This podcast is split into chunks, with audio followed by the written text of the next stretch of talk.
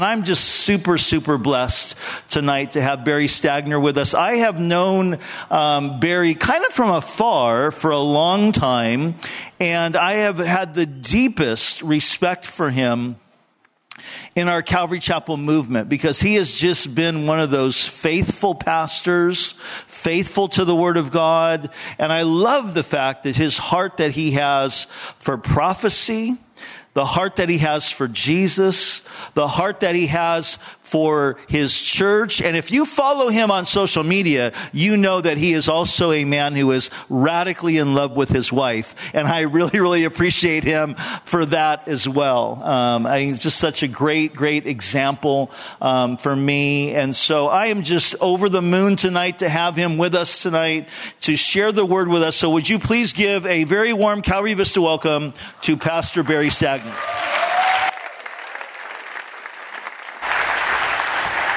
Thank you all. Appreciate it.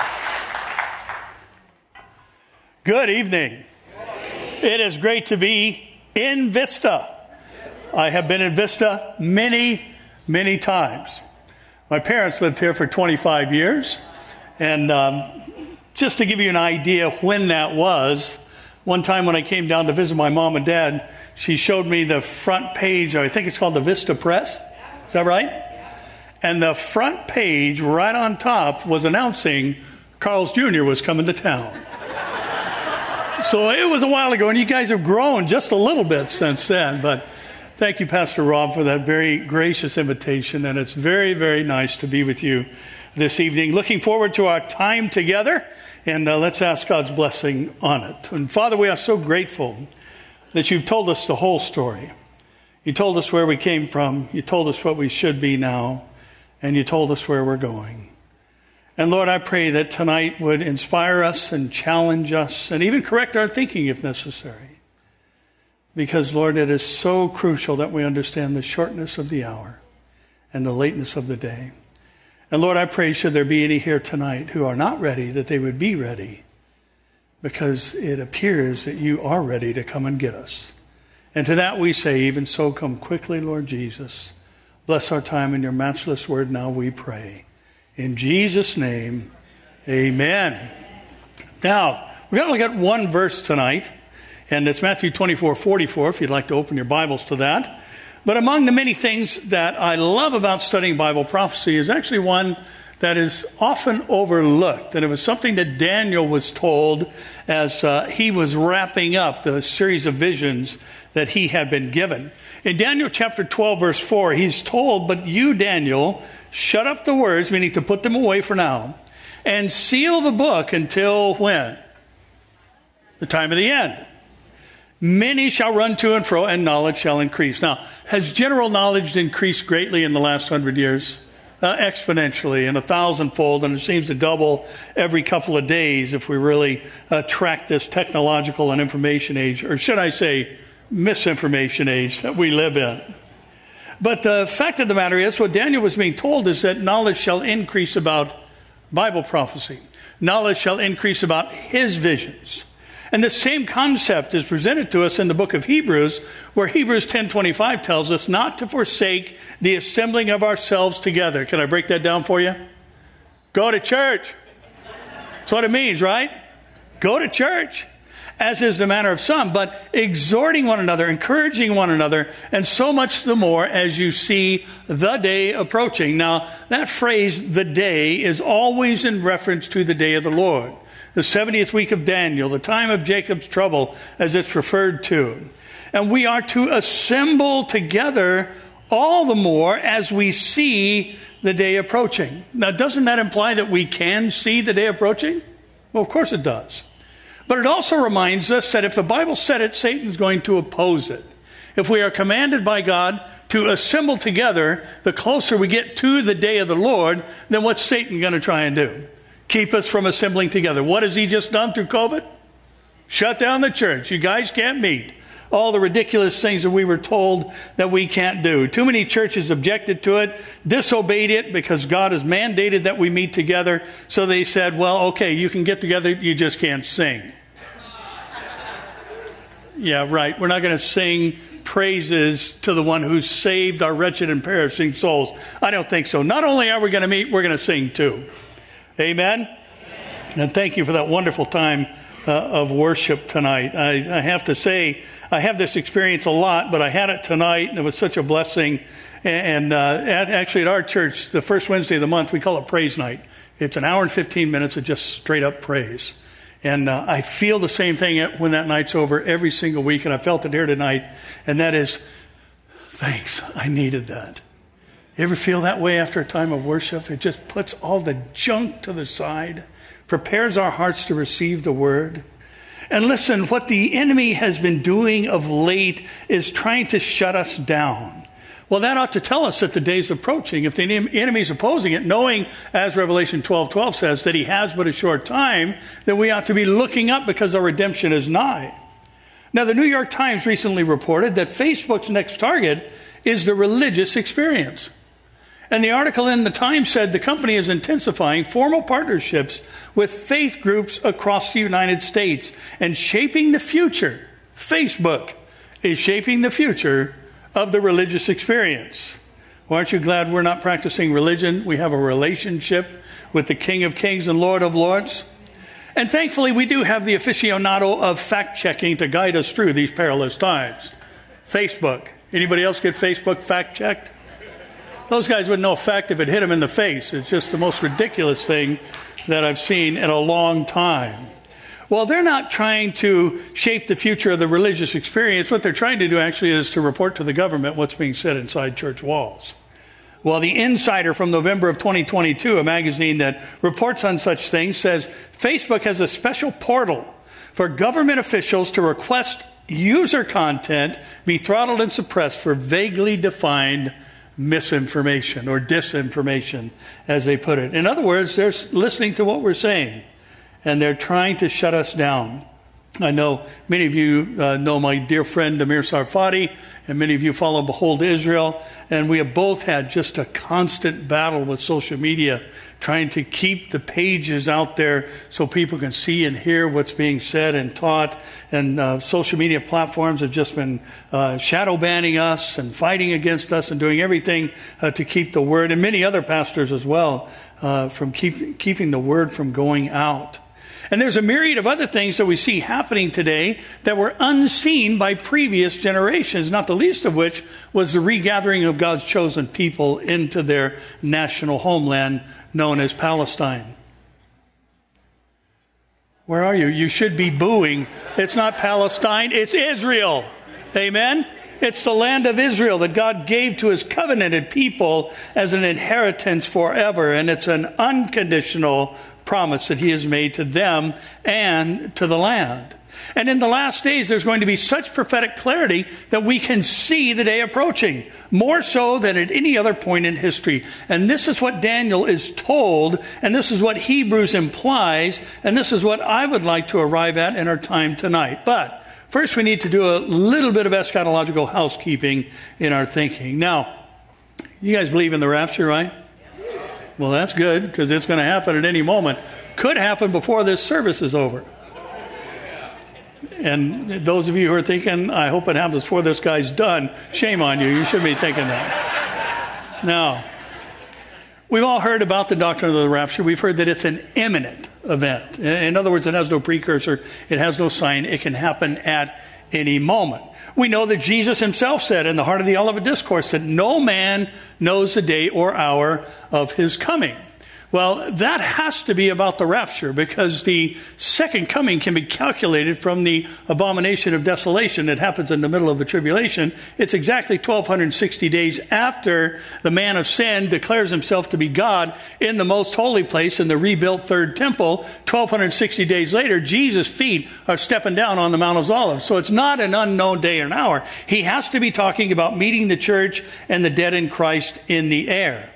Now, after he said no one knows the day or the hour, he said this in Matthew 24:37, but as the days of Noah were, so also will the coming of the Son of Man be. Now, Jesus said in the Olivet Discourse that the content of the discourse will all happen in a single generation. He said he's going to come at a time that nobody knows. But the generation during which he comes will be like that of Noah's time. Now, I understand why scholars down through the centuries have used the term imminency in relationship to the rapture and highlighting the fact that Paul expected the rapture at any moment. Many down through the church ages expected the rapture at any moment. And we should live in expectancy of the glorious appearing of our great God and Savior at any moment. Amen? Amen. But here's the point.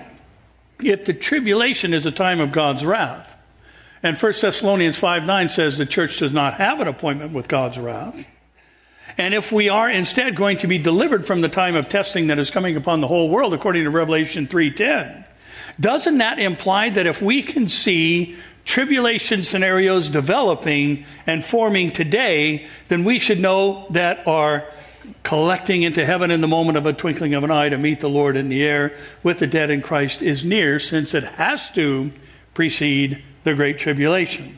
Now, this doesn't infringe upon or set dates. I'm not a date setter. But Jesus made it very clear that he is going to come for us at a time when things are like they were in Noah's day. Now, the fact that we are living in expectancy of the rapture of the church at any moment should get us more and more excited with each passing day. We should wake up and think every single day, didn't happen yesterday, so today's a better candidate. We're one day closer. And it's even more possible today than it was the day before that. And if it doesn't happen today or tonight, before this service is over or before the strike of midnight, it could happen tomorrow. I'm sorry, did my mic go off or what happened there? It could happen tomorrow. Amen? Now, are we seeing precursors to the tribulation? Things like wars and rumors of wars. Any of that going on now? How about international strife? Ethnic tensions? Global pestilence? Hello, we just went through one. Famines? What about atmospheric and geological extremes and anomalies? Are we seeing any of those? Strange weather happening and all the other things that we've been experiencing lately? Jesus said these are the things that are going to increase. Even though they're naturally occurring things throughout the course of history, he said all of a sudden they're going to increase dramatically. And then he likened them, and in Matthew 24:3-8 and verse 8, he says the beginning of sorrows. That phrase could also be translated as the commencement of birth pangs. So he's likening these events to all of a sudden, like a woman who has been pregnant for 9 months, all of a sudden she's in labor, and all of a sudden things get intense very fast. Has that happened? Has our world changed dramatically just in the last 24 months? It's a different planet that we're living on. And I want to talk to you about those last two things for a moment, pestilence and seismos. Now, in most of your Bibles, if not all of them, the word seismos is translated as earthquakes. But the Greek word actually cannot be limited to geological events. The word seismos could also mean a gale or a tempest. So it would include atmospheric events or things happening within the patterns of weather. Now, I'm sure that most of you have noticed that there's a lot of conspiracy theories that aren't theories. There's actual conspiracies going on. And, you know, there's a lot of things going on right now that we used to think of, well, that's kind of science fiction. Well, we got to drop the fiction because now some of the things we're seeing, they're just science. We are seeing them. And you know, there's a group that says trust the science, but they don't seem to know anything about science. Have you noticed that? They got a problem with the gender list that God established in Genesis. How long is God's gender list? He created them male and female, end of gender list, period, end of sentence. And all of a sudden, nobody can understand these things today. And you are what you feel, and whatever you think in your mind, that has to be legitimized by other people and recognized, even though the trust the science crowd doesn't seem to trust the biological facts or the chromosomal arrangement in every single human being. But I want to share a couple of things with you in light of what the Bible says we should be expecting in the last days prior to the rapture of the church. This comes from Science News. It's a legitimate, it's not the Inquirer. It's a legitimate scientific journal. And the Science News reported just in January, Earth's inner core may be reversing its rotation. Scientists have proposed that the Earth's solid inner core rotates faster than the rest of the Earth. A new study suggests the core's rotation has recently paused and is reversing direction. Now, this isn't science fiction. This is science. Our planet, the article says, January 23rd, 2023, may have had a change of heart. Earth's inner core may have temporarily stopped rotating. They actually believe this happened back in 2009. Relative to the mantle and surface, researchers report, in the January 23rd Nature Geoscience. Now, the direction of Earth's inner core may be reversing, part of what could be roughly a 70-year-long cycle that may influence the length of Earth's days and its magnetic field. Now, the magnetic field influences weather. Are we having weird weather? Some say it even impacts the tectonic plate movement. We've had radical earthquakes in recent years. The poles, the magnetic poles of the Earth, have reversed in the past. No scientist would argue that. The debate is whether it happens fast or slowly. Some say it takes a couple thousand years. Others say it happens instantaneously, and there's cataclysmic events on the surface of the Earth. Are there cataclysmic events during the tribulation? Well, this is pretty interesting timing to see the Earth's core stop and now begin to reverse directions. Now, New Scientist magazine reports that the North Pole is moving. And if it flips, the headline reads, the Earth is in trouble. Now, the magnetic North Pole has been moving for a long time. It was for a great while in Canada. And, you know, Santa had to pack up and move. But it's been moving towards Siberia. And they've had to recalibrate GPS systems a lot faster than they normally do. It's not unusual for it to move, but it's highly unusual for it to move at the rate that it's been moving. And the magnetic pole is racing toward Siberia, but why? It's a mystery with huge implications, and to solve it, we're building an explosive model of the planet's core, the article says.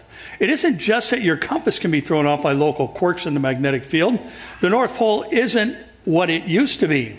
In 1900, the pole was in Canada. A century later, it was near Greenland. In the last 18 years, it has raced eastward at about 40 kilometers per year and is currently heading for Siberia. And the weird behavior of Earth's magnetic field doesn't end there. It also occasionally reverses its polarity. There were times in our planet's history, again, this is a scientific journal, there were times in our planet's history when a compass needle pointed to what we call south. Even now, there are spots under the surface where a compass would point in the wrong direction. And the article says, the scientific journal says, what's going on? Well, I'll tell you what's going on. Jesus is coming. And things are going to get turned around. Amen? Amen. Now, what about pestilence? And the article concluded with the statement, the mystery has deep implications for technology and the future of our planet. Pestilence. An article in Business Insider said, scientists have revived a 48,500-year-old zombie virus from the permafrost and found it to be infectious. Scientists revived a 48,000-year-old zombie virus from permafrost. Thanks a lot. That's what we needed, right? Some dormant virus that's been stuck in the permafrost. And by the way, permafrost is just frozen dirt, and it's all over Siberia. But because the weather patterns are changing, the permafrost has been melting at a rather alarming rate. And the virus was tested on amoebas, but could indicate more dangerous viruses are lurking in the permafrost. And some scientists are concerned that thawing permafrost could reawaken ancient viruses. Now, let me throw something else out there. Did you know the continent of Africa is splitting in two? And geologists expect there to be a new ocean formed? There are spectacular things going on in our world today, and many of them, I believe, point to the nearness of the Lord's return for his church. And the one particular, and by the way, we're still in the introduction to the message. We'll get there sooner or later. But I want to focus on one particular thing on top of these unusual anomalies that are happening that, even though they've happened in the course of history, they are unusually severe in this very recent period of history. And it's that one statement that Jesus made in the Olivet Discourse that I told you to turn to, Matthew 24:44. He said, therefore you also be what? Ready. For the Son of Man is coming at an hour you do not expect. Now, the one element that I don't think it's focused on often enough regarding the scenario regarding the last days that tells us it's time to look up, our redemption is nigh, is the fact that it's unexpected. And the Greek word dokeo, that's translated as unexpected or translated as expect, is found 63 times in the New Testament. But this is the only place that it's translated as expect. Elsewhere, it's translated as think or suppose. It's translated as seems good. And one occurrence, it's translated as best. So what Jesus is saying from the Greek, we could read as be ready, for the Son of Man is coming when people suppose he's not. He's coming when he is not expected to. He's coming when things are not good. Are things not good right now? He's coming at a time when he is not thought of. And I believe we're going to find this to be true in three distinct areas in our world even now. Very few are expecting the moment and the twinkling of an eye transport to the Father's house at any day and hour. And the three places Jesus coming for the dead in Christ and living saints will be unexpected is in the world, by the Jews, and sadly, in the church. Now, the world and the Jews is pretty much a no-brainer. Now, we don't expect them to believe in the rapture. But there's some unexpected things we're going to talk about to prove that the day is approaching. And the rapture, though unexpected, could happen just any time now. But the fact that much of the church, or even most of the church, doesn't believe in it is tragic. And we'll see that to be so in a moment. Now, in Matthew 24:37-39, Jesus said, say Jesus said. Jesus said, but as the days of Noah were, so also will the coming of the Son of Man be. For as in the days before the flood, capture that phrase, before the flood, they were eating and drinking, marrying and giving in marriage until the day that Noah entered the ark. And what? They did not know until the flood came and took them all away. So also will the coming of the Son of Man be. Now, there's a lot of Bible interpreters that say the Olivet Discourse has nothing to do with the church age, which I would disagree with completely. What we just read has everything to do with the church age. And the flood was God's direct wrath on the whole world. It wasn't a localized flood. The whole world was flooded, right? You know, it's interesting. I've been watching a program. Anybody, any other documentary watchers out there? I've been watching a program. I think it's on Netflix or one of those things, and it's called Ancient Apocalypse. And it's talking about catastrophic events in the past. And, you know, curiously, they never said anything about Noah, but all these places around the world that they've been visiting, they said, you know, for some reason here at an altitude of 9,000 feet, it appears that this was once underwater. Well, that's because it was once underwater. That's why it appears like that.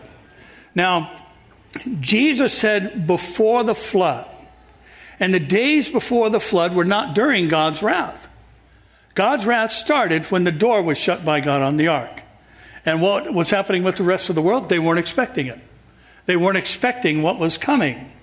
And what were they doing? They were eating and drinking, marrying and giving in marriage, and lived unexpected of God's wrath until the flood came. Now, there was another time where catastrophe was imminent, and the response of the people in danger was indifference.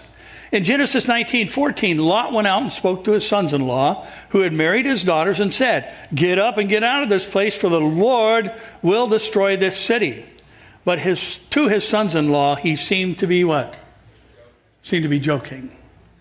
This, too, is a sign that precedes divine judgment. The wrath of God is viewed as a joke. It's viewed as a joke by many today, even many within the church.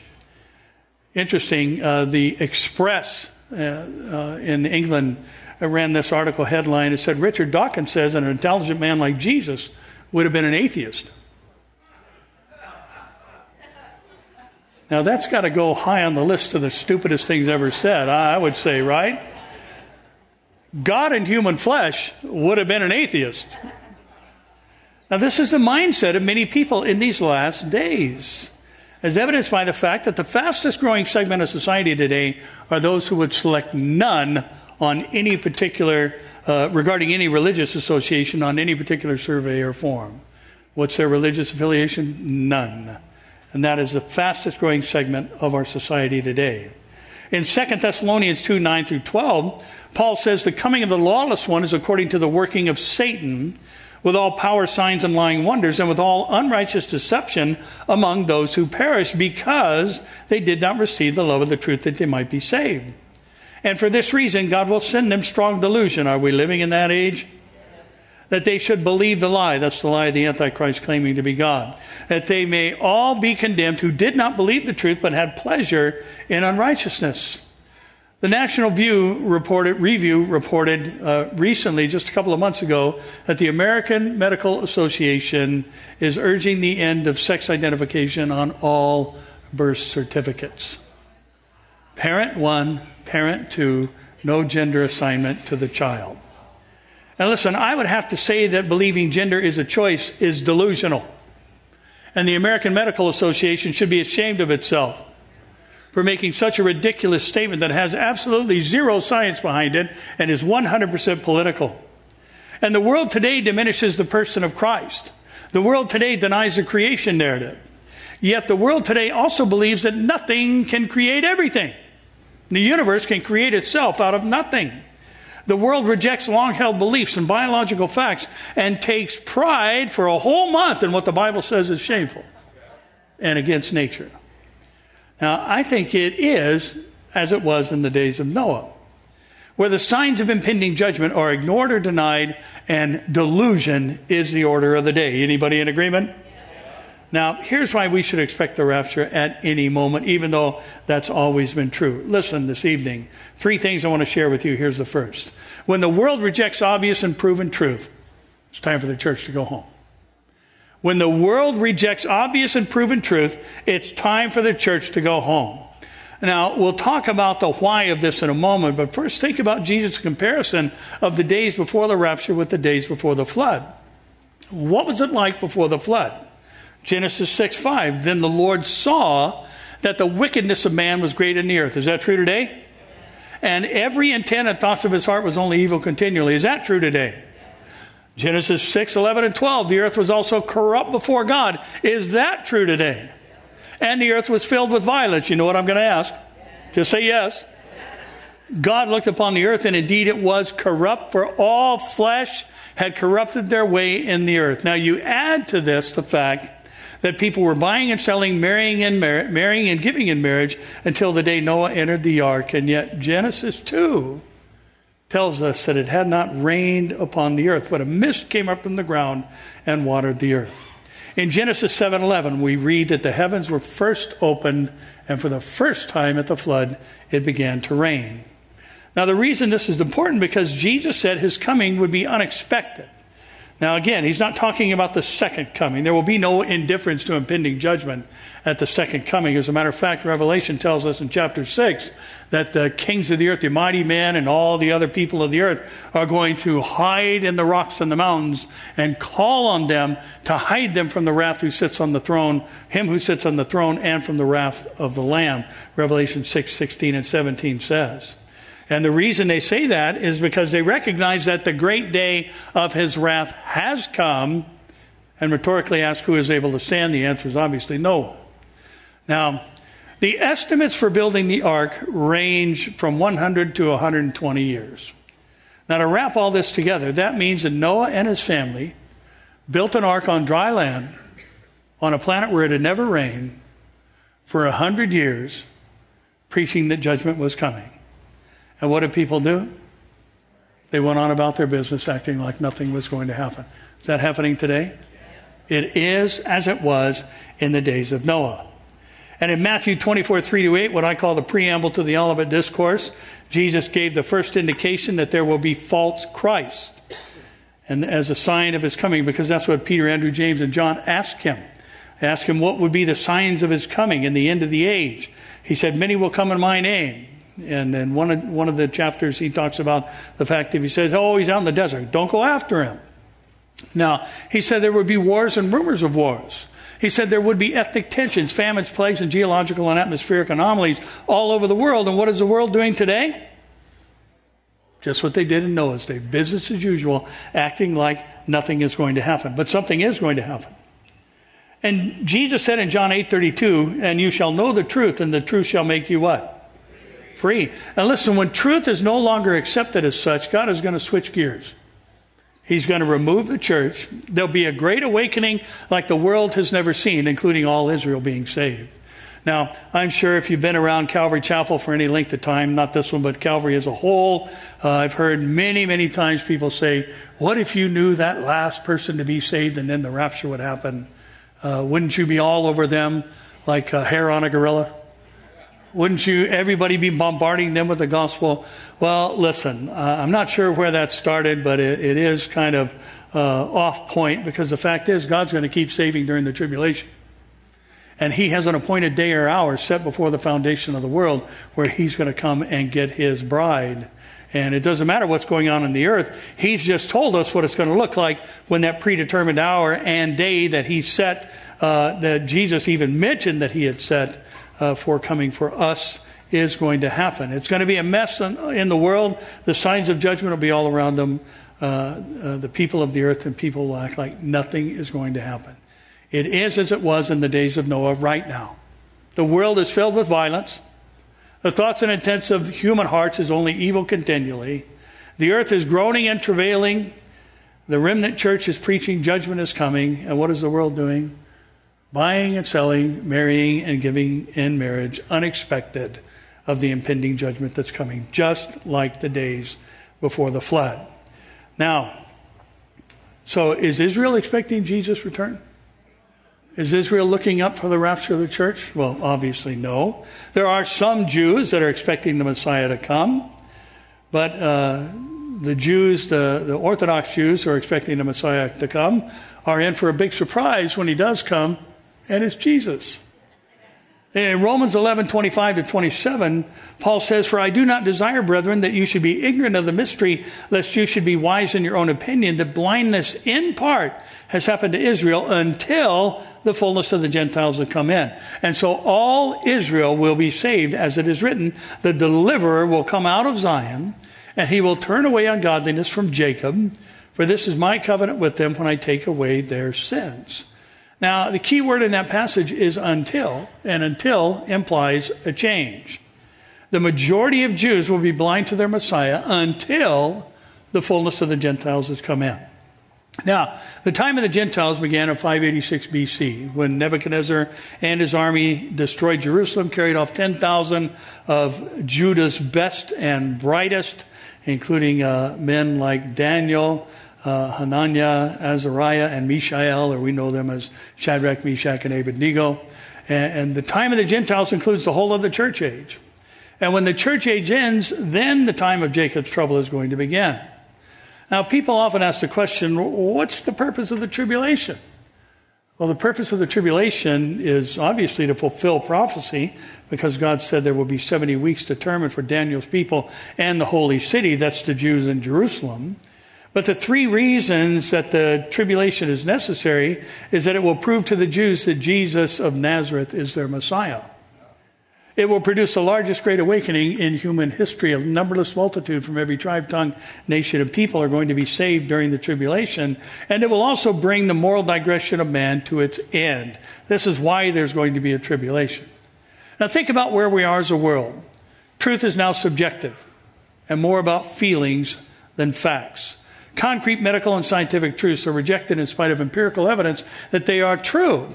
And when that happens, and it already has, then the gospel message is going to come under unprecedented criticism, because it doesn't make people feel good in their sin. You know, I'm sure some of you have seen Justin Peterson. Anybody watch any of his videos? Kind of, did I get his name wrong? Jordan. He was asked one time by an interviewer, what gives you the right to hurt the trans person's feelings by not using their preferred pronouns? And, you know, his answer was in his typical fashion, and I thought it was interesting and intelligent and all that.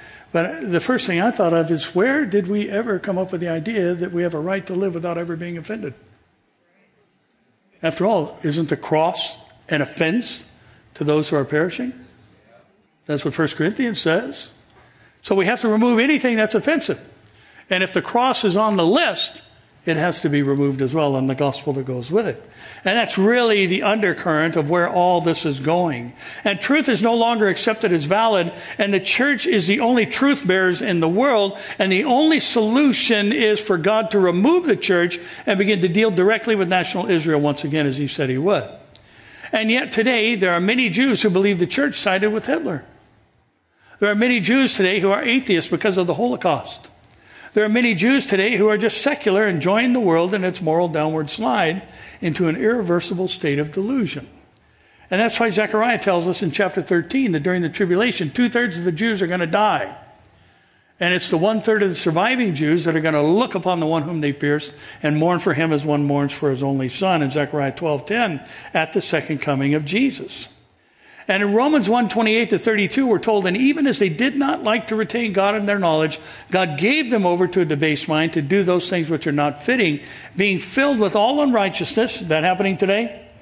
Sexual immorality, wickedness, covetousness, maliciousness, full of envy, murder, strife, deceit, evil-mindedness. They are whisperers, backbiters, haters of God, violent, proud, boasters, inventors of evil things, disobedient to parents, undiscerning, untrustworthy, unloving, unforgiving, unmerciful, who, knowing the righteous judgment of God, they're not ignorant of it, that those who practice such things are deserving of death, not only do the same, but also approve of those who practice them. Now, remember our definitions of expect. When things are not good is when Jesus is coming. Well, he must be coming soon because they're not good right now. And they're a mess right now. And they're a mess in the world. Israel is not expecting him to come back. And we'll talk about the church in a moment. Now, as I said, it might be beyond obvious that when he comes, he'll be unexpected by unbelieving Jews. But there are signs regarding Israel that tell us a change is about to come. In Zechariah 12:3-4, the prophet writes, "Behold, I will make Jerusalem a cup of drunkenness to all the surrounding peoples, when they lay a siege against Judah and Jerusalem. And it shall happen in that day that I will make Jerusalem a very heavy stone for all peoples. All who would heave it away will surely be cut into pieces, though all nations of the earth are gathered against it." And this is going to happen during the tribulation. Anti-Semitism is on the rise today, and eventually every nation in the world is going to stand and fight against Israel. Breitbart recently reported that pro-Palestinian protesters in New York City called a globalized violent uprising, saying it is the only solution to the Israeli conflict. Global violence is the only way to handle the Israel problem. Now, many times during a prophecy conference, the subject will come up about the UN and all their anti-Israel resolutions that come from there. And yet they say nothing about China, who's got over 2 million Uyghurs who are Chinese Muslims in labor camps. What about Iran? Are there any human rights violations there? To say nothing of Cuba and other countries, and the UN is silent about these, but they have resolution after resolution after resolution against Israel, and the reason is because the devil is behind it. And the truth of the matter is, he says the people will see Jerusalem as a burdensome stone, and it's happening right before our eyes. But it's not just international strife about Israel, it's also personal strife that he has in mind there. And do you know what the BDS movement is? Boycott, divest, and sanction. Boycott anything that Israel makes.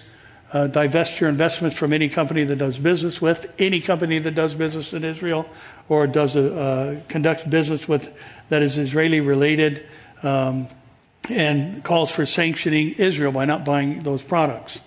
And in a year marred by Israeli apartheid brutality and massacres, Palestinian hope and unity shine through. This is from the BDS movement here in the United States.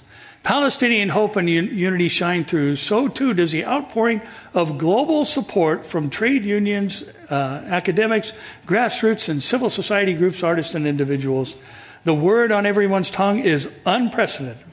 Never before has support for Palestinian freedom, justice, and equality been more popular and effective, proving that this time, #, it's different.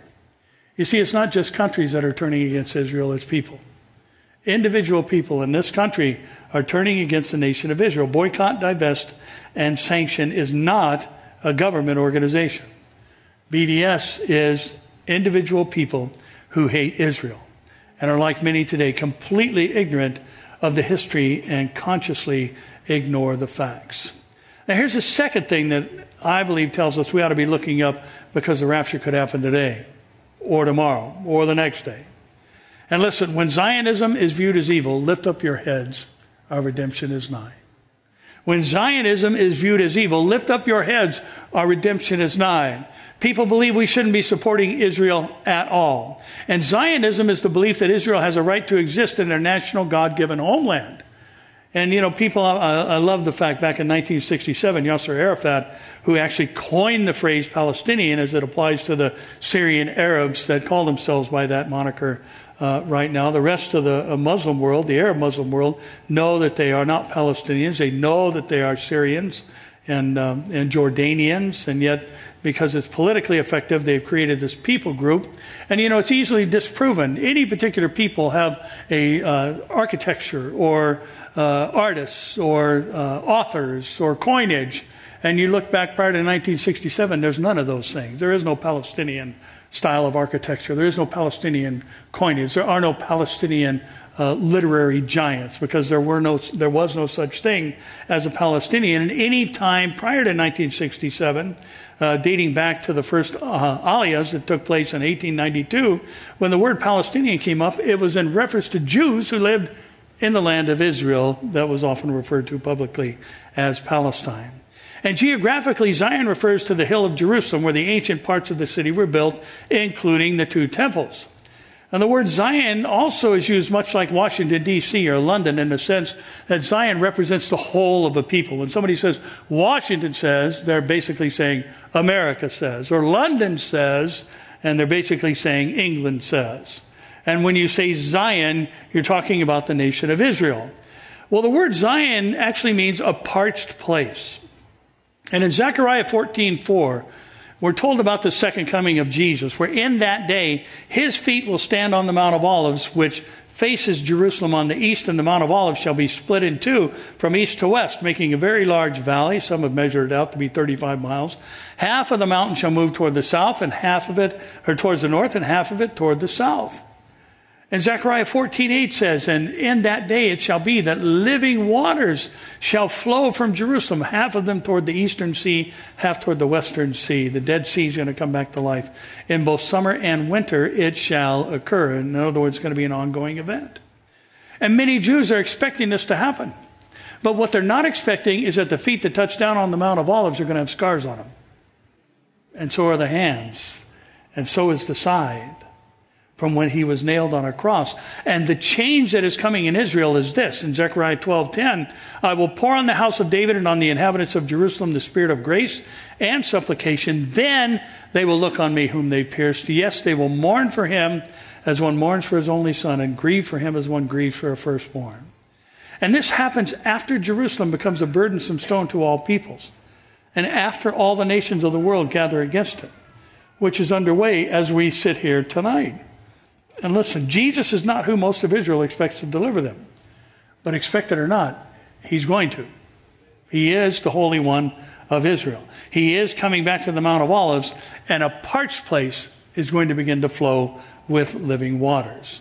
The world isn't expecting Jesus. The Jews aren't expecting Jesus. But surely the church is, right? And by church, I mean the universally referred to group by that moniker. Not all churches are actually churches. Now, not all Israel are of Israel. As Paul wrote in Romans 9:6, so too not every church is an actual church. And not every person who goes to church is a member of the body of Christ. There's a lot of churches today teaching from the book of second opinions instead of the Bible. And today, the fastest growing segment of the church is called the New Apostolic Reformation. Anybody heard of NAR? Have you heard that phrase mentioned? And sadly, one of the leading churches is right here in California, up in the north. It's called Bethel Church. And along with partners like Hillsong and others, the New Apostolic Reformation teaches that God's intended form of church governance is apostles and prophets, holding leadership over evangelists, pastors, and teachers. However, this has not been the case for the vast majority of Christian history. So according to the New Apostolic Reformation, God began to restore prophets and apostles over the last 30 to 40 years. And what verse is that? What verse was that predicted in? Anybody know? Well, if you find it, throw your Bible away, because that's not in anybody's Bible. Only now, as the church is properly guided by the appropriate spiritual leaders, who, by the way, appoint each other, Can it fulfill its commission? And the commission is seen as more than spiritual. It includes cultural and political control. Now, let me take your mind back to what I introduced this section with. This is the fastest growing segment of the church today. They believe and follow after these apostles.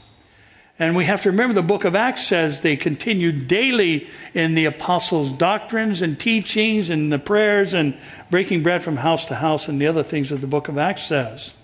Now, these people, because they claim to be apostles, just like Peter, James, and John, and the others, that means that their spoken word is equal to the written word and must be obeyed as apostolic doctrine.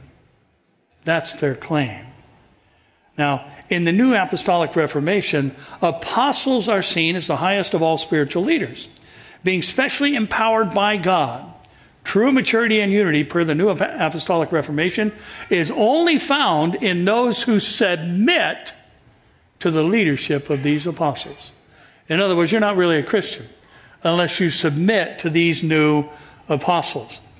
And according to their teaching, as the church unifies behind these new apostles, these leaders will develop greater and greater supernatural powers. Eventually, this will include the ability to perform mass healings, and suspend the laws of physics. These signs are meant to encourage a massive wave of converts to Christianity. These apostles are also destined to be recipients of a great wealth transfer.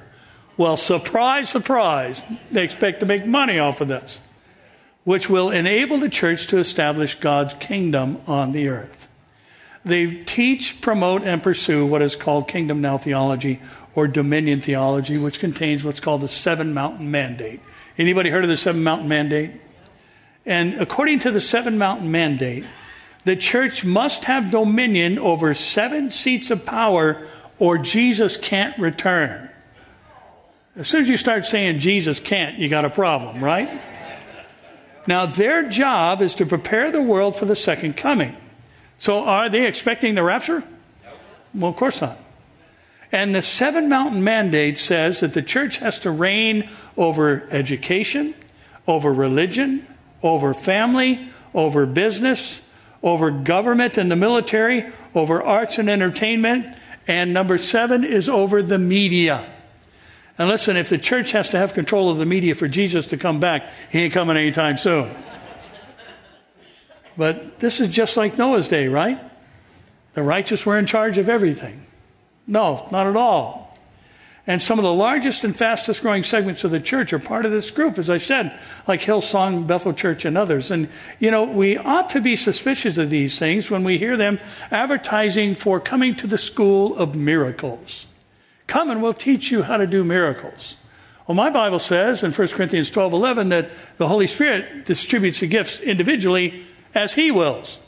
And if he doesn't want you to have the gift of miracles, it doesn't matter how long you go to school, you ain't going to get it. Right? He distributes the gifts individually as he wills. And you don't need to go to class for it. Thank you, Jesus. Now, listen to these numbers from Quora.com. There are an estimated 2.42 billion Christians in the world. Most of the world's Christians do not believe in the rapture. For instance, all of these groups reject the rapture wholesale. The Catholic Church, 1.285 billion. Anglicans, 85 million. The Eastern Orthodox Church, 270 million. The Oriental Orthodox Church, 86 million. Most Protestant churches reject the rapture as well, including the Lutheran, all Calvinist and Presbyterian churches, Methodists, etc., reject the rapture. It's mainly a doctrine of Baptists, this according to Quora.com, Baptists and Pentecostalists. But in the U.S., members of other denominations tend to believe in it sometimes, too, more than they would elsewhere. So put all that together. And what that means is out of 2.42 billion Christian people who identify as a Christian in the world, 6.6% believe in the rapture. What did Jesus say? He said, I'm coming when expectation of my coming is low. I'm coming when my own people do not expect it. Is most of the church expecting the rapture? This church is, right? Yes. Now, here's our last observation. Listen, when the church begins following trends instead of truth, Jesus is coming soon. When the church begins following trends instead of truth, Jesus is coming soon. After all, he said in the Sermon on the Mount, early in the passage in Matthew 5:13 to 14, "You are the salt of the earth. But if the salt loses its flavor, how shall it be seasoned? It is then good for what? Nothing. But to be thrown out and trampled underfoot by men. You are the light of the world. A city that is set on a hill cannot be hidden. Nor do they light a lamp and put it under a basket, but on a lampstand. And it gives light to all who are in the house. Let your light so shine before men that they may see your good works and glorify your Father in heaven." Now, how many have ever heard of the phrase of somebody being worth their salt? Ever heard that phrase? It goes all the way back to Roman times, because Roman soldiers were often paid in salt, because the meat they would kill would be packed in salt and it would act as a preservative. Jesus was giving an illustration that everybody would instantly relate to. But they would also recognize that there was a time where salt would lose its preservative capabilities. And what would happen then is they would take that used up salt and throw it out on the many Roman roads that worked their way through whatever area or region that they lived in. And it would be kind of a top coat on the highways. And Jesus is saying, you know, when the church quits being a preservative to the world and holding back the slide of immorality, then it's going to get run over by the world. Is that happening today? Absolutely. And when the church loses its preserving and purifying influence in the world and begins to be trampled by cultural activism, when the church is no longer the light of the world, light being a metaphor for truth, then what point is there in continuing the church age? It will be as it was in the days of Noah, where the world ignores the impending signs of judgment preached by the relatively few in number. You know, it's interesting. Has anybody been to the Ark Project back in Kentucky? It's just an incredible thing to see the Ark built to scale exactly as the dimensions were set in the book of Genesis for Noah to build. But one of the things, I've always wondered about the population of the earth, because we have to remember that mankind was in near genetic perfection. They were genetically perfect when Adam and Eve were born. They lived a long time, 800 and 900 years, as we go through Genesis chapter 5 and see how long people lived. And I always wondered how many people were on the planet. And one particular plaque when I toured the Ark Project caught my eye, and I'll never forget it because it answered a question that had been plaguing me for years. And Ken Ham had set a group of mathematicians and scientists, biologists and geneticists together, and had them figure out, with the lifespan, near genetic perfection, the birth rate and what it would have been with that near genetic perfection, multiplied by the length of time that people lived. They have calculated that at the time of the flood, there were over 16 billion people living on the earth. Twice as many as right now. How many got on the boat? 8. Jesus said, that's what it's going to be like when I'm coming back. Nobody's going to be expecting me. In comparison to the global population, the righteous are going to be relatively few in number. Are we there yet? Yeah, we're living there right now. Jesus is coming soon. And I submit to you tonight that the rapture being unexpected by the majority of the world, all of the world actually, most Jews and the vast majority of the church, tells us with that level of expectation, we should expect it at any moment. And that's exactly what he was saying to us. Somebody should say amen there. If I was sitting out there, I'd say amen to that. But you know, I love what Jesus said.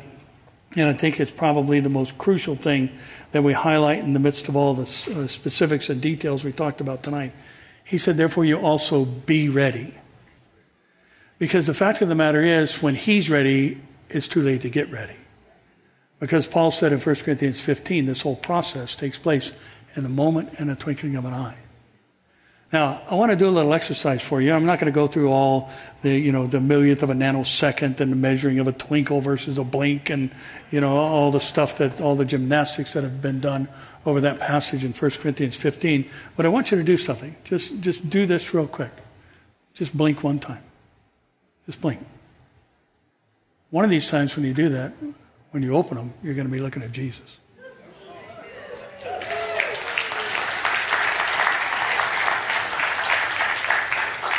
That's why he said, be ready. Because if you're not ready, it's too late to get ready. When he says to that angel, blow that trumpet, I'm going to get my bride. You need to be ready right now. The signs are all around us. And Peter said, in the last days, one of the indications that we're in them is going to be scoffers. People saying, where's the promise of his coming? Since the fathers fell asleep, or since our ancestors died, we've been hearing this and hearing this and hearing this, and where is he? He hasn't come. You know how often that's said today? I don't believe in the rapture. It hasn't happened yet. Well, you'll believe in it afterwards. Right? And, there's people, based on what Paul said, about not receiving the love of the truth to the church at Thessaloniki. There are some who say, if you heard the gospel and didn't respond to it and then the rapture happens, you can't be saved after the rapture. I don't agree with that, because you don't have to respond to the gospel the first time you hear it now, right? Doesn't the Bible say one plants, another waters, and another harvests in their process? Well, I think the harvesting thing, after some have planted and some have watered, I think the harvest is going to be major after the rapture of the church. And that's why the Bible talks about this numberless multitude. But listen, I highly recommend skipping the whole tribulation thing. You can. Because the fact of the matter is, this man who's already setting up the world. And you remember what happened during the pandemic when it was in its throes, and, somebody that doesn't take the vaccine, we should withhold health care from them. We should not allow them to conduct business. They should be ostracized. You see, the mentality is already there, and that's why I want to get the point home tonight that we are close to events that will be fulfilled during the tribulation. So the rapture has to be out in front of that, maybe even today. Because all these things are a setup for what the man of sin is going to do. The world has to have a collective mindset already that there are enemies to their agenda. Are we being treated like that today? Yes.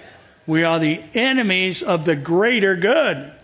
Think about the mark of the beast. And, there's a lot of things that we like to insert into Scripture and try and maybe explain it. And, we watch the old Billy Graham movies and, the mark of the beast was this big, huge barcode on people's heads. And that's when the barcode first got introduced. And then the radio frequency implant device came around, a grain of rice-sized chip that's implanted under the skin. That came around. That's the mark of the beast. Well, then there's biometric tattoos that came around. They're interactive and can be read from other devices near you, and that's got to be it. Well, it could be. Could be an RFID chip. Could be a biometric tattoo that lies on the surface of the skin. But the word mark, it's kragma in the Greek, and it just, what it actually means? It means a brand. A hot iron branding your skin. It could be just as simple as you have to have the mark of the devil on you in order to go to the gas station or into the grocery store or to conduct any kind of business that's in a recognizable place, the hand of the forehead. But the great thing about it is that the great escape precedes the great tribulation, and we don't have to make a decision about the mark. The decision has to be made right now. You're either for him or against him. There's no middle group.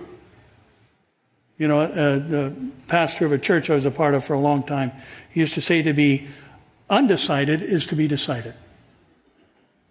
You say, I haven't made a decision. Well, yeah. There's only two camps. You're either for him or you are against him. And if you're against him, you're not ready. But you can get ready just like that. Confess your sin. And that's an interesting thing, especially today. With that famed passage in 1 John 1:9, if we confess our sin, he's faithful and just to forgive our sin and to cleanse us from some unrighteousness, most unrighteousness, all unrighteousness. But the thing that gets missed on that is the word confess means to see as or speak of as the same. So in other words, if you agree with God's definitions of sin, and acknowledge you are amongst the sinners. Because he is just and faithful, he will cleanse you of all sin. Because that's what he came to do. But you see, we can't have our own definitions. We have to agree with his. That's what being saved is all about. And this is what's happening in the church today. And that's why I mentioned the book of Second Opinions, because so many people are teaching it because so many people want to hear it. That's what Paul talked about in 2 Timothy chapter 4. The time will come when people will not endure sound doctrine. The word endure can be translated as put up with. I'm going to put up with sound doctrine. They hear something that's sound. They hear something that's biblical. They hear something that's out of step with culture. They hear something that is against the social justice movement and something that is right and true from Scripture. They won't put up with that. But they will heap up for themselves teachers and turn their ears away from the truth and be turned aside to fables. You know the passage, right? You know the word fables can also be translated as fabrications. You know what a fabrication is? Something somebody made up. There's a whole group, and it's the fastest growing movement in the church today that is making stuff up. And people are following them in droves. Don't be among them. If you're not ready, get ready. Get ready right now, because I think he could come before the final amen. And you know, the interesting thing, if you refuse to take the mark during the tribulation, you're going to die. You know, and Revelation makes it very clear that the means of death is going to be beheading. But the interesting thing about that, you know, when we think of beheading, where do our minds go? Guillotine, knife, smooth, fast, quick, over. Actually, the word beheading means to chop off with an axe. It's brutal. It's slow. It's painful. Because you have to remember, the devil's behind all of this. And he only comes to steal, kill, and destroy. And he wants to make life as painful as possible and people's death as painful as possible as well. And, you know, one of the things I think we need to remember is that the devil hates his own followers too. He doesn't love those who follow him. He hates them too. He wants to see them dead.